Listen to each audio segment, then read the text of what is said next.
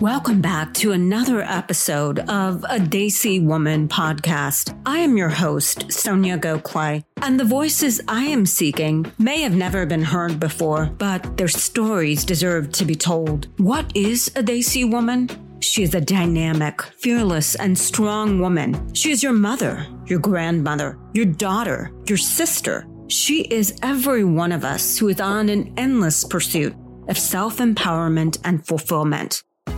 I am Soniya Gokhale, and I am a Desi woman.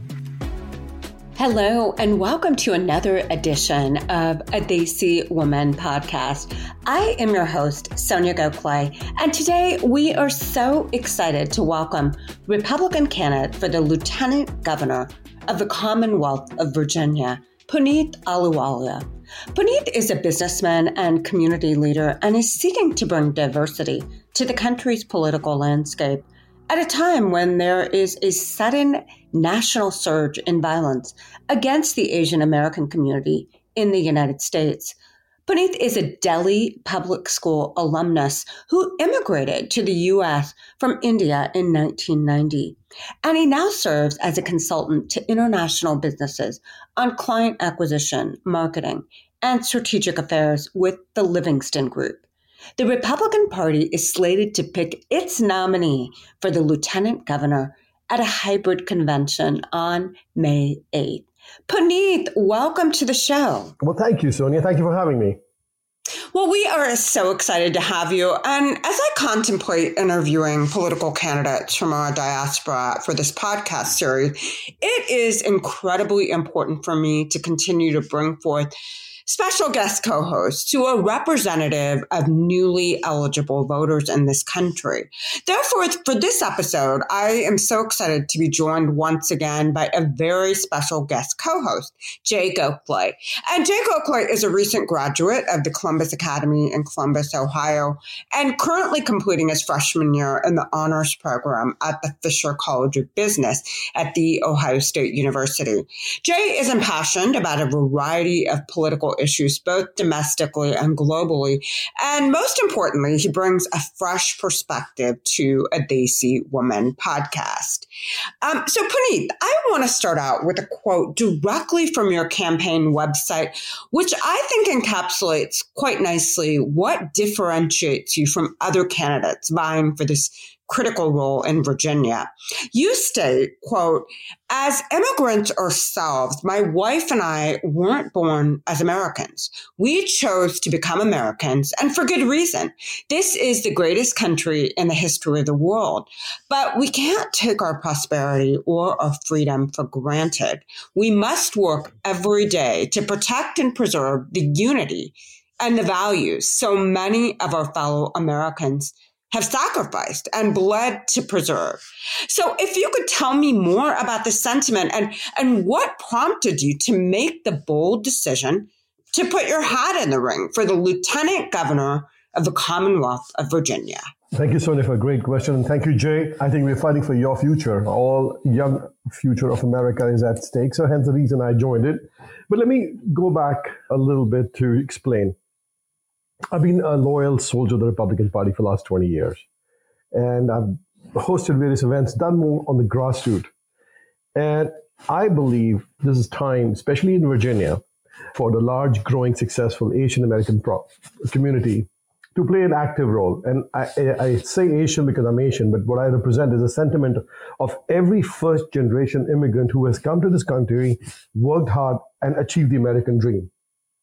So, hence the reason I've felt after the pandemic, after the, the looting and rioting of last summer, and the various crushing uh, business killing attitude of the democratic control enrichment, I felt it was important to tie the large diaspora, not only in Northern Virginia, but in Richmond area and Virginia Beach, to actively participate and have a voice. So I'm becoming the voice of the large first generation and the Americans who feel that the leadership is not listening and want to have impactful legislation, which the, the lieutenant governor does, and most importantly, use this this platform to call out on the wrong that's being done, like I've done on critical race theory, $15 minimum wage, like more taxes of different kinds, which is killing the small businesses, mom and pop shops, and also turning away businesses from Virginia. So that's what I'm the sentiment I'm kind of captured, and I'm trying to usher that. And most importantly, my job is and my goal is just like any immigrant is to achieve the American dream. But that American dream now has to expand for all Virginians. So that's the focus and the goal to run for office, Soniya. Well, no, that makes a lot of sense. And, and one of the reasons I really, really enjoy interviewing those that are running for a variety, whether at the state, local, or federal level, various offices across our country, is because you immigrated to this country in 1990 from India. And the quintessential immigrant story, I presume you had little to no money that you came over here with. My parents came here in 1962. Wow. And yes, yes, they've been here for some time, but I think this is really important because you're a successful businessman. But as you point out on your website, which I will have in the podcast notes, and I encourage everyone to please access it. You've had uh, wins and losses. I mean, your wife and you indicate that that it has not been an easy road, but you never gave up. And it's really your goal and aspiration that everybody, regardless of skin color or, or class, can enjoy this proverbial American dream.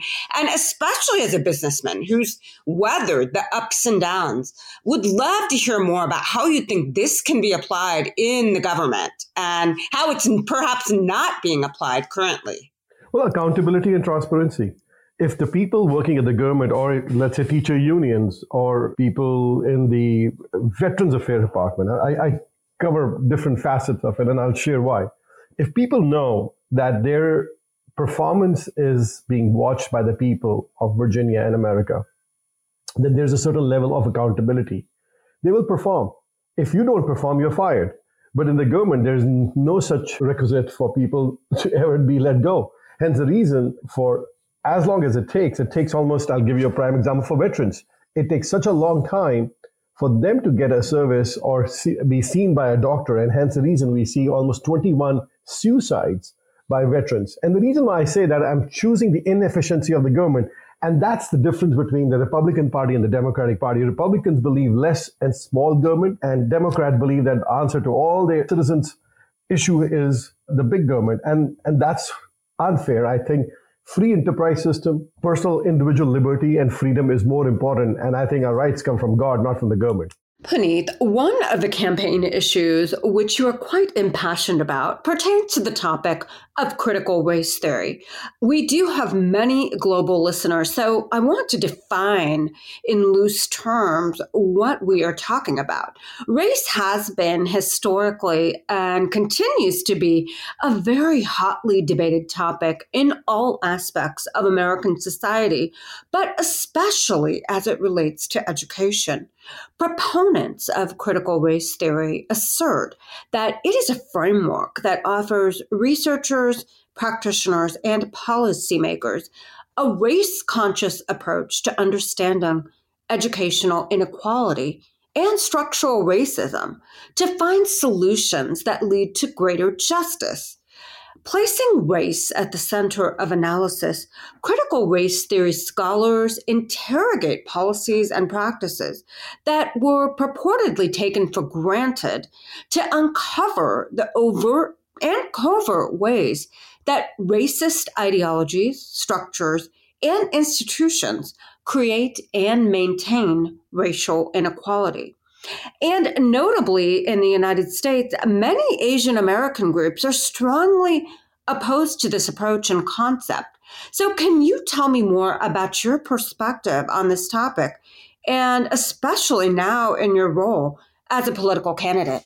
Soniya, this is a very sensitive topic. And the reason why I pick it up is because we all left this race identity politics back in India. And as you mentioned earlier, when you play this divisive goal, it's a very slippery slope. And mind you, we've already had a civil war in this great nation over race. And we need to move forward, learn from the mistakes, and move forward as a strong nation, as one nation.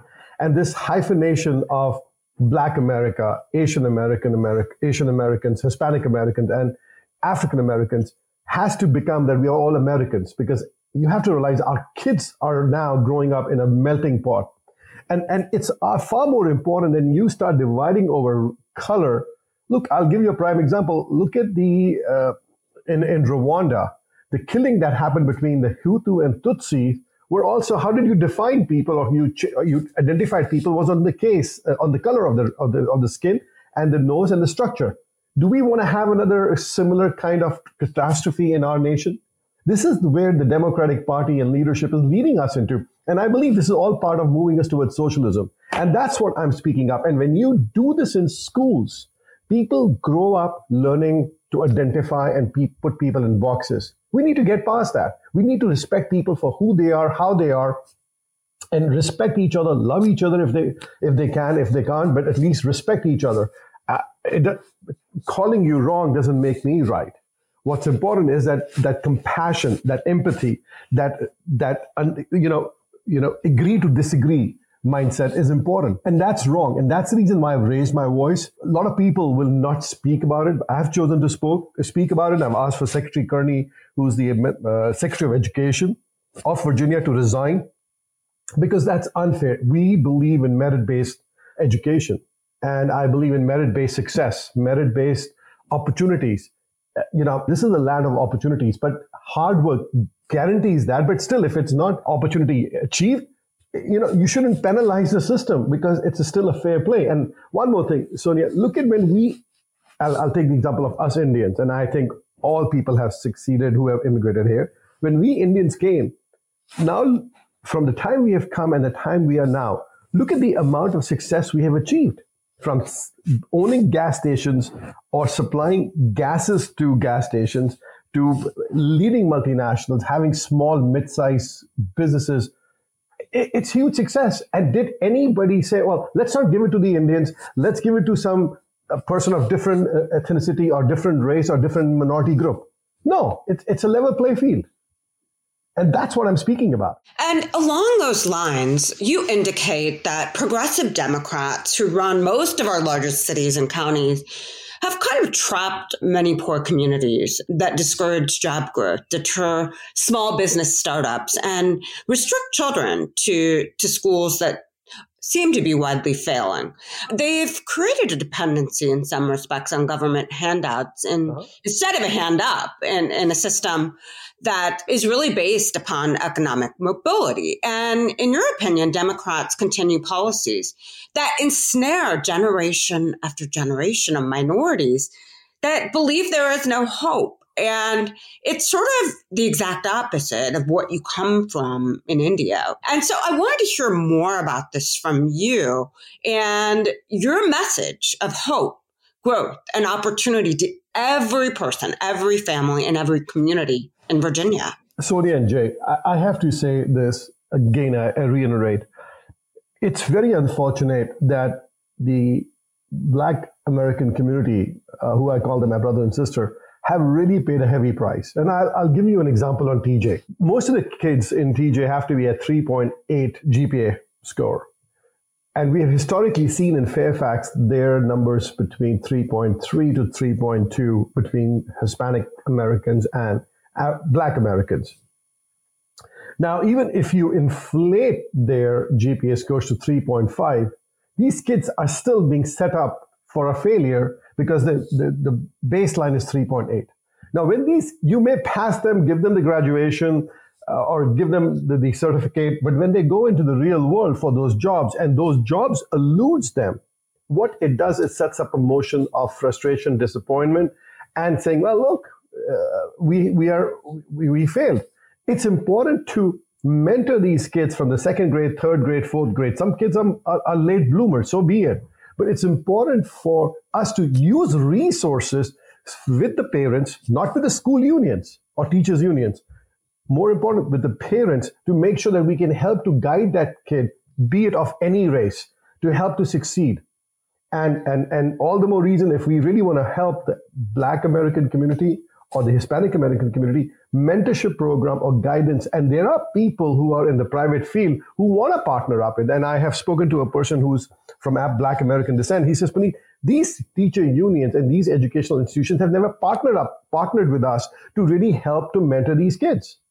So it, it's basically a, a race beating. It's a way the cancel cult is now, is to anything you say, oh, you're racist, or oh, you're divisive. Well, I believe it's the, quite the opposite. It's them who are divisive. They are the one who are basically playing the identity politics. They are basically uh, setting our country up for a disaster. And that's a direction towards socialism. Absolutely. And thank you so much for that response. And I would now like to turn it over to Jay to pose a question to you. I guess the first question that I had is how did you come to form your Republican beliefs? Uh, what experiences impacted or informed your perspectives? And why do you believe that the lieutenant governor position of Virginia will be the best way to accomplish your policy objectives? Very good question. And I, will tell you, uh, I, I have now realized how important it is to explain the difference between the Democrats. I think most people kind of mistake between Democrats with democracy and the Republican Party as the Republic. I think most folks do not understand. I, I think it's the ideological difference which most people, oh, it's on the part of the Republicans, I say, when people don't know it's our fault. Uh, it's hence the reason I've taken upon myself to share what conservative values are, what Republican values, and why I'm a Republican.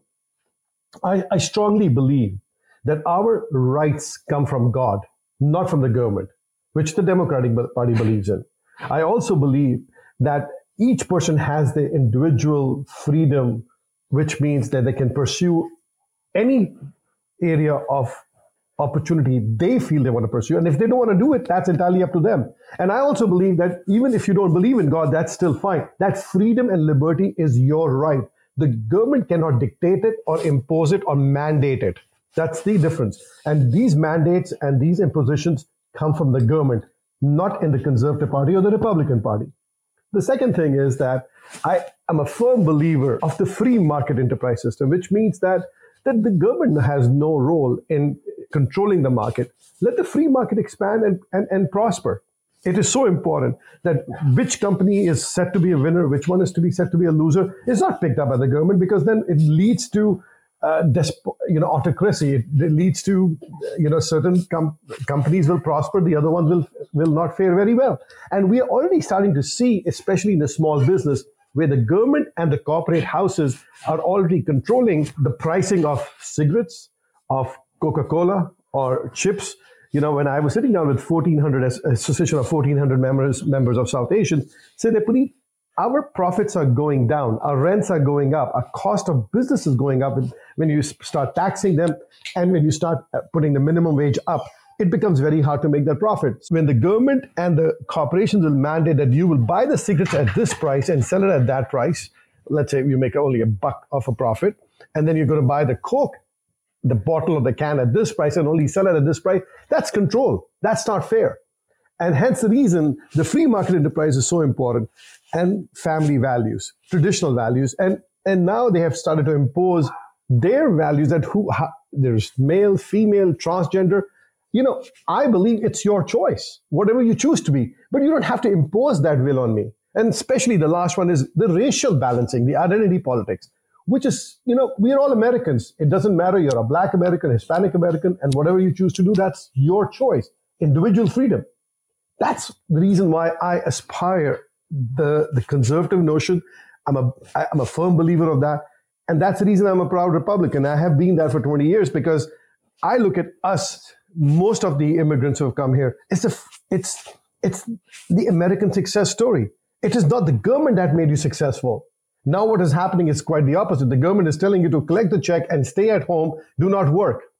And that's hurting the hotel, motels, the gas station, and all across the, the board because people have no incentive to work because the government is going to take care of them. Then who is going to pay the price, Soniya?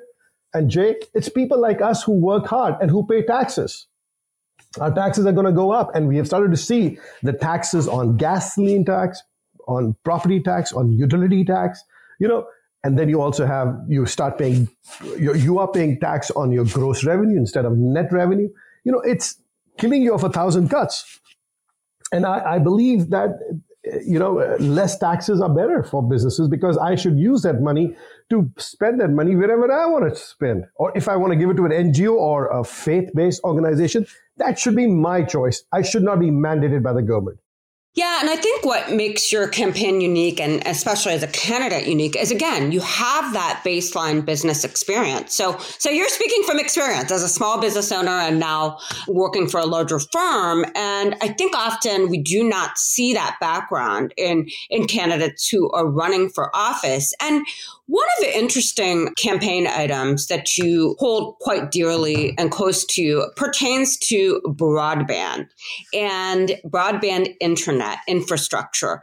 And interestingly, it's a, a subject that you actually have alignment on as it pertains to Democratic candidates in the field. The pandemic has demonstrated that the socioeconomic and racial disparities in terms of access to the internet is, is, is very across the board. And it's so incredibly critical with school being offered online, people working remotely.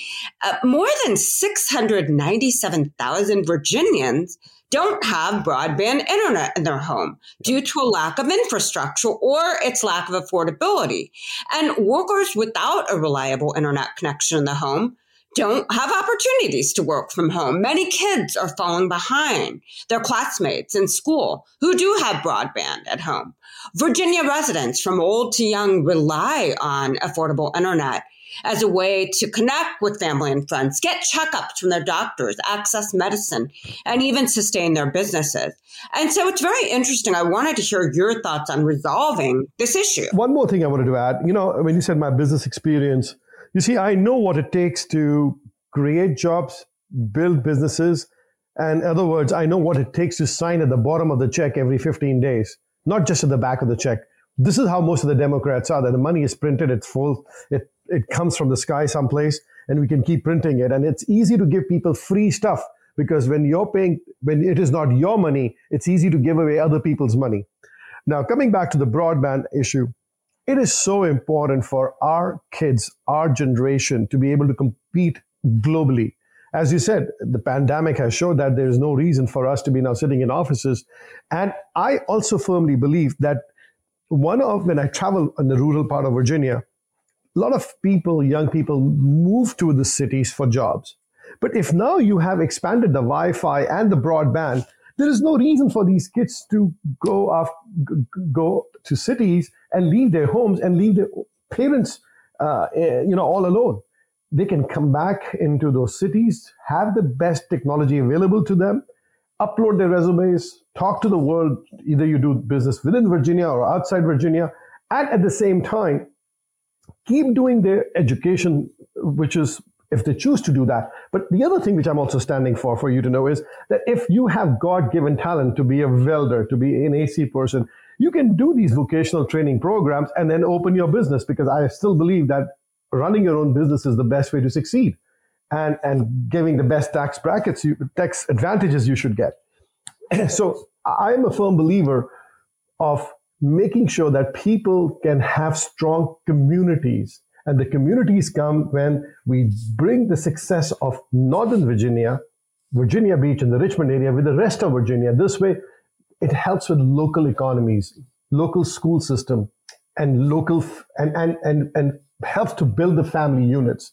That's how you create, you know, a, a strong communities, and that's a, a, a cycle that takes a certain amount of time. So I want to use my position and my platform to have conservative and job creative, pro school, pro education legislations which going to make sure that we as Virginians are the one the top place for us to, to raise a family, have businesses, have education, have work, and a nice, great place for us to stay. That's my goal. So I'm going to use my platform to attract those businesses. And if we have a conservative governor, I'll be the best COO of the governor to make sure that we are able to implement those successes envisioned by the governor and myself.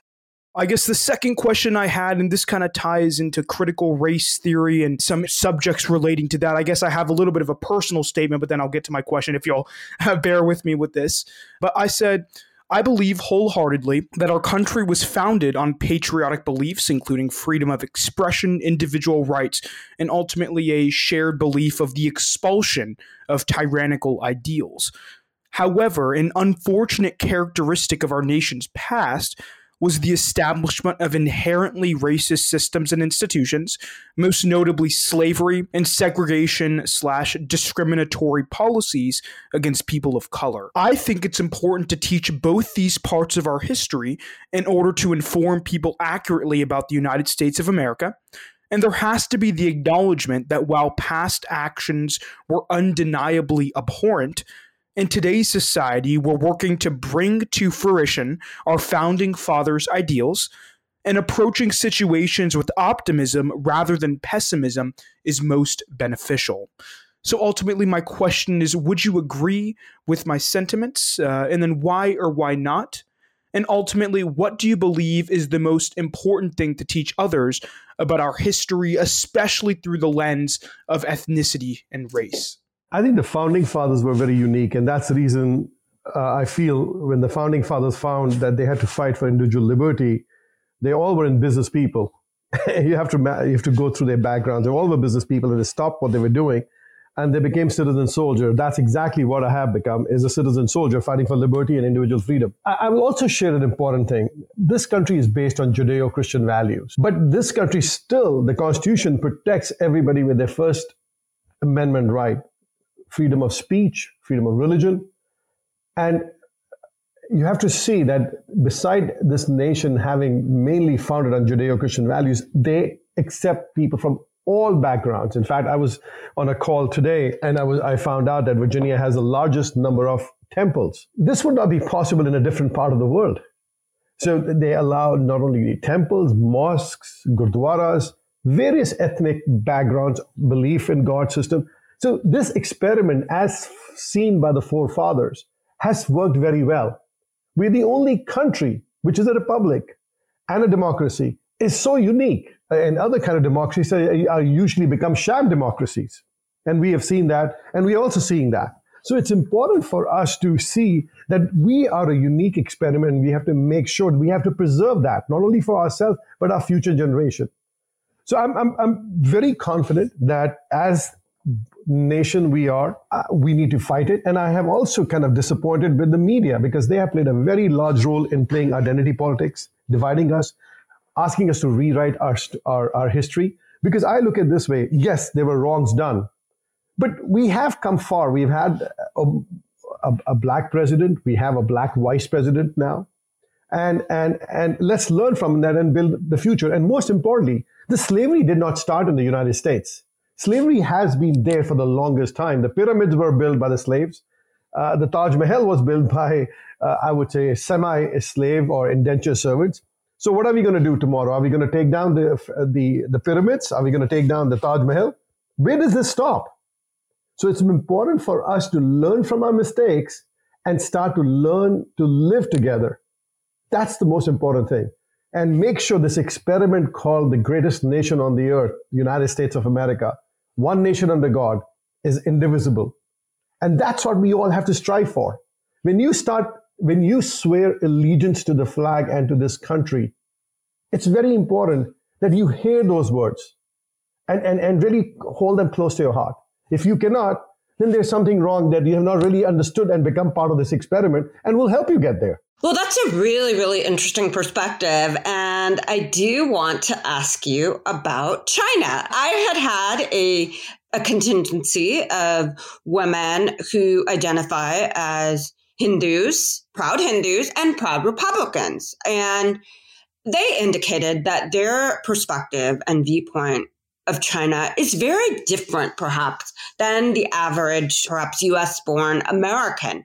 And part of that pertains to the geopolitics and the role that China has played as a neighbor to India. Many people may not be aware that the Dalai Lama is no longer in Tibet. He has actually been given immunity and, and a place to land in India. For longest and, time. Uh, yes, exactly. And so I want to understand your perspective on China, not just as obviously now a very proud American and somebody that's running for political office, but just your history growing up in India and, and seeing their continued aggression. And from the geopolitical lens, which is not often your perspective and that of other South Asians or Indians is not often heard. So I would love to hear more about that topic from you. Sure. You know, China has, it's the Middle Kingdom theory. It's them against everybody else. So once people understand that, then they realize that we are everybody else. That includes India, the rest of the world, including United States. But I have to point out it's the CCP, which is the Chinese Communist Party. And I have, in one of my statements, said very categorically if when I'm Lieutenant Governor of Virginia, I'll make sure that none of the Chinese companies with ties to CCP will ever have an office or any business in Virginia, period. At the same time, I also want to tell the Chinese Americans that I will also be their elected leader so that I can always hear their concerns on any racism issue. Because when you see Chinese, there are a lot of Chinese who have left China because of the atrocities being done. Look at Taiwan, look at Hong Kong, and they're paying a serious price for that. And we need to give support to these, to Taiwan and to Hong Kong. I'm a firm believer of that because they want the democracy in their country, and we are the only hope for them. At the same time, what China has been doing in South China Sea is unacceptable and they've also been stealing our intellectual property and also looking to find you know find a way to engage with us in a covertly and openly. They have tried to push us on many occasions especially even in the united nations. They call us on the black lives matter issue which is a complete farce. But they have serious issues of of human rights abuse religious abuse against the uyghurs. So the whole world has to see what china is and has to unite together to make sure that CCP and the leaders are undermined everywhere and anywhere else. So it is a huge threat for all free societies, but it's important that the CCP has also infiltrated the Democratic Party and basically found a way to fund them and change the narrative in the United States. And, and, and that's a very big problem. So we need to make sure that we know who are our allies, who are our friends, and who are our enemies. At this point, the CCP has not seen, is not our friend.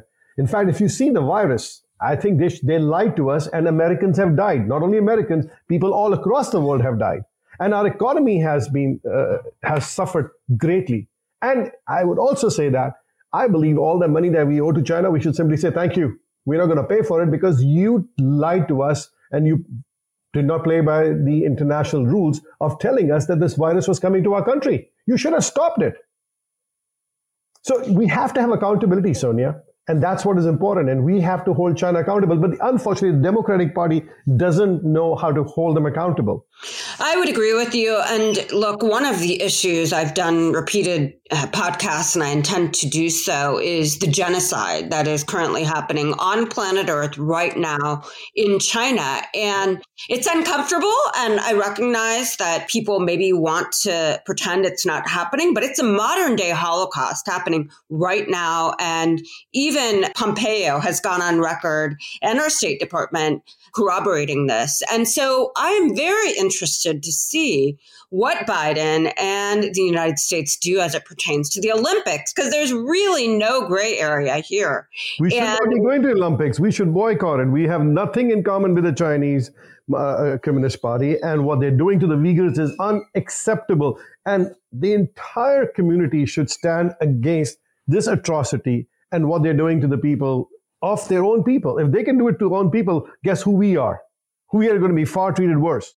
Well, we cannot thank you enough for joining us today, Puneet Ahluwalia, candidate for Lieutenant Governor of the Commonwealth of Virginia, and his website is Puneet for LG.com, which I will have in the podcast notes. Thank you so much for joining us today. Thank you, Soniya. Really appreciate for hosting me, and I look forward to being a guest on your show again.